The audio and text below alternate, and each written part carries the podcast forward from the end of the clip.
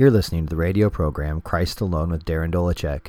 Today's scripture is found in the book of Isaiah, chapter forty-one, verse ten. Fear not, for I am with you.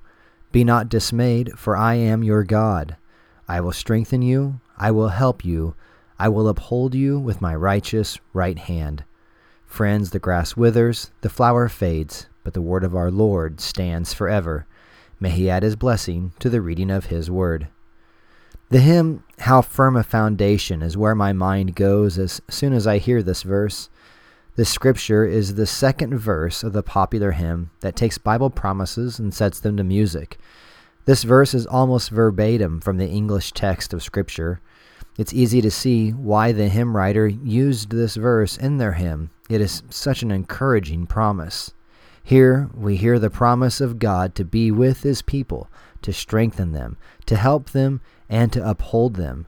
In order to understand what that really means, let's be sure to try and understand this passage's first audience. God's people, the children of Israel, are now dispersed, having been overrun and taken into captivity. But God is raising up a ruler from Persia named Cyrus, who is going to be an instrument in God's hand to bring God's people back to their promised land. Here, God is promising to them that they should trust in his ultimate rule, that though there is likely a lot of ground to cover in the future, and indeed many hard things, God wants them to take comfort in knowing that he is with them. See Isaiah chapter forty, verse one. God is for his people. Sometimes the most encouraging thing to hear and to meditate on is the thought that God is for his people.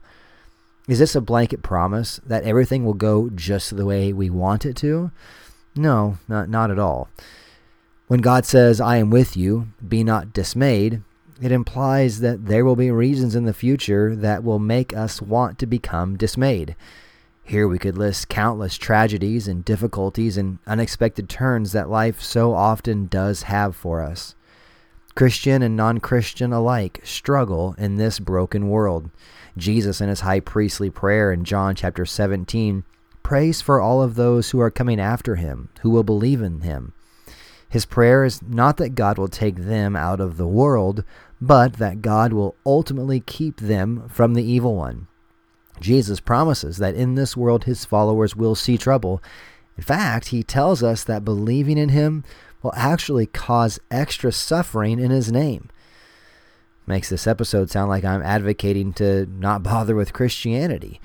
And for some, remedy and ease in this life is all they care about. But Christianity doesn't promise that. Instead, it promises far more. What the gospel tells us is that no matter what life and its circumstances bring us, Christ has achieved our reconciliation, such that God is now on our side. He is for us, and nothing can change that. Because of his grace, sinners in rebellion against God, that's you and me, can repent, placing our faith in Christ, and be forgiven of our transgressions. Christ bore the wrath we deserve on the cross and was raised from the dead for our justification. All who believe this promise are forgiven of sin and adopted by God himself. They become his dear children, ultimately to never be forsaken, but to be brought all the way home. Though there may be turns on the road we did not expect, God the Father will be with all those who are his the whole trip home, to finally be with him in fullness of his joy forever. Let's pray. Father, thank you for your grace that makes sinners your children. In Christ's name we pray. Amen. Thanks for listening to Christ Alone. If you would like more information on the gospel or would like to hear previous episodes, look me up on Facebook at facebook.com backslash Dolachek or find the podcast at christalone dot podbean dot com. Thanks for listening, and until next time, may the peace of God, given by faith in the vicarious life and death of Christ, be yours. Amen.